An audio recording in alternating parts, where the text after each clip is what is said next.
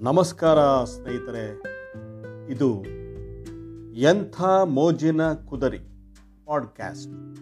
ನಾನು ನಿಮ್ಮ ಪರಮೇಶ್ವರಪ್ಪ ಕುದುರಿ, ಚಿತ್ರದುರ್ಗ. ಪ್ರೀತಿಯ ಹೆಬ್ಬಾಗಿಲಿಗೆ ತಾಳ್ಮೆಯೇ ಹೊಸ್ತಿರು ಅನ್ನೋ ವಿಷಯದ ಬಗ್ಗೆ ಮಾತಾಡಲಿಕ್ಕೆ ಬಂದಿದ್ದೇನೆ.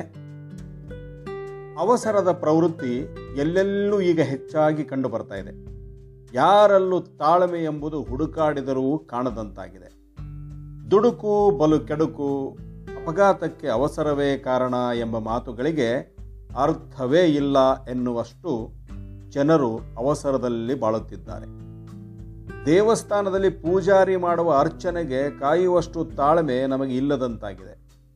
ಈಗೇಕೆ ಎಂದು ಪ್ರಶ್ನೆ ಮಾಡಿದಾಗಲೆಲ್ಲ ನಾವು ಸಮಯದ ಗೊಂಬೆ ಎಂದಷ್ಟೇ ಹೇಳಬಹುದಾದರೂ ಜೀವನದಲ್ಲಿ ತಾಳ್ಮೆಗೆ ತನ್ನದೇ ಆದ ಸ್ಥಾನಮಾನವಿದೆ ಎಂಬುದನ್ನು ತಳ್ಳಿಹಾಕಲು ಆಗಲಾರದು.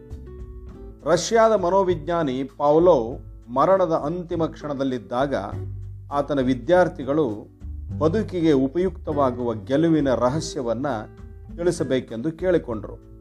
ಪ್ಯಾಷನ್ ಆ್ಯಂಡ್ ಗ್ರ್ಯಾಜುಯಲ್ನೆಸ್ ಎಂದು ಆತ ಹೇಳಿದನಂತೆ. ಪ್ಯಾಷನ್ ಎಂದರೆ ತೀವ್ರ ಹಂಬಲ. ಗ್ರ್ಯಾಜುಯಲ್ನೆಸ್ ಅಂದರೆ ಕ್ರಮವಾಗಿ ಮೇಲೇರುವ ತಾಳ್ಮೆ ಎಂದು ಅರ್ಥ. ತೀವ್ರ ಹಂಬಲ ಅಂದರೆ ಹೇಗಾದರೂ ಮಾಡಿ ಹೇಗೆಂದರೆ ಹಾಗೆ ಗುರು ಸೇರುವುದಲ್ಲ. ಗುರಿ ಸೇರುವವರೆಗೂ ಸೋಲಿನ ಭಾವನೆ ಮನಸ್ಸನ್ನು ಪ್ರವೇಶಿಸದಂತೆ ಮುಗ್ಗರಿಸದೆ ನಡೆಯುವುದು.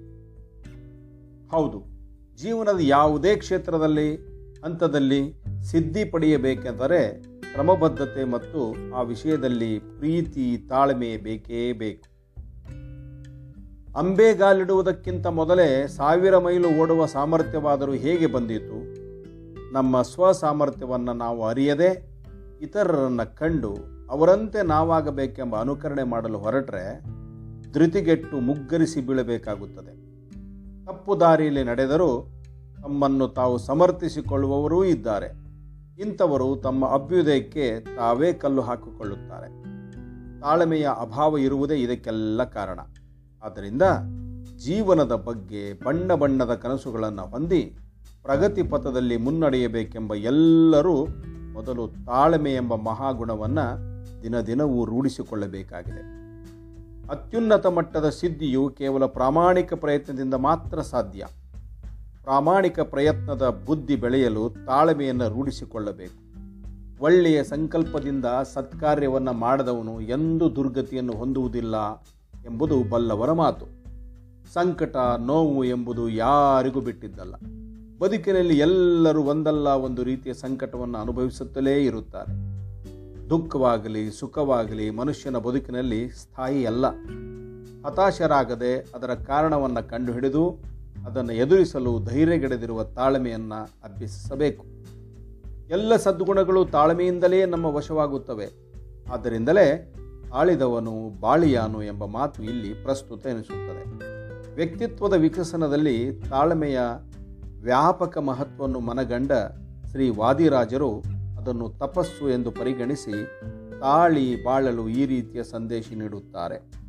ನೆಟ್ಟ ಸಸಿ ಫಲ ಬರುವ ತನಕ ಶಾಂತಿಯ ತಾಳು, ಕಟ್ಟು ಬುತ್ತಿಯ ಮುಂದೆ ಉಣಲುಂಟು ತಾಳು, ಕಷ್ಟ ಬಂದರೆ ತಾಳು, ಕಂಗೆಡದೆ ತಾಳು, ದುಷ್ಟ ಮನುಜರು ಪೇಳುವ ನಿಷ್ಠುರದ ನುಡಿ ತಾಳು, ಉಕ್ಕು ಹಾಲಿಗೆ ನೀರ ನಿಕ್ಕುವಂದದಿ ತಾಳು. ನೀವು ನೆಟ್ಟ ಸಸಿಗೆ ಗೊಬ್ಬರವನ್ನು ಚೆನ್ನಾಗಿ ಹಾಕಿರಬಹುದು. ನೀರನ್ನೂ ಕಾಲ ಕಾಲದಲ್ಲಿ ಎರೆದಿರಬಹುದು. ಸಸಿಯು ಸುತ್ತಲೂ ಬೇಲಿಯನ್ನೂ ಕಟ್ಟಿದನ್ನು ಚೆನ್ನಾಗಿ ರಕ್ಷಿಸಿರಬಹುದು. ಆದರೆ ಬೇಗನೆ ಫಲ ಕೊಡುವಂತೆ ಸಸಿಯನ್ನು ಅವಸರಪಡಿಸಲು ಮಾತ್ರ ಸಾಧ್ಯವಿಲ್ಲ. ಬೇಗನೆ ಫಲ ಕೊಡುವಂತೆ ಸಸಿಯನ್ನು ಅವಸರಪಡಿಸಲು ಮಾತ್ರ ಸಾಧ್ಯವಿಲ್ಲ ಎಂದ ಮೇಲೆ ಬೇಗನೆ ಫಲ ಕೊಡುವ ಸಸಿಯನ್ನೇ ನೆಟ್ಟಿದ್ದರೂ ಅದು ಗೊತ್ತಾದ ಸಮಯದಲ್ಲಿ ಫಲ ನೀಡುತ್ತದೆ. ಫಲ ಬರುವವರೆಗೂ ಶಾಂತ ಚಿತ್ತರಾಗಿರುವ ತಾಳ್ಮೆಯನ್ನು ನಾವು ಕಲಿಯಬೇಕಲ್ಲವೇ? ಹೀಗೆ ಪ್ರೀತಿಯ ಹೆಬ್ಬಾಲಿಗೆ ಗೆಲಿಗೆ ತಾಳ್ಮೆಯೇ ಹೊಸ್ತಿಲು. ಎಲ್ಲರೂ ನಾವು ನೀವು ತಾಳ್ಮೆಯನ್ನು ಬದುಕಿನಲ್ಲಿ ರೂಢಿಸಿಕೊಳ್ಳೋಣ. ನಮಸ್ಕಾರ.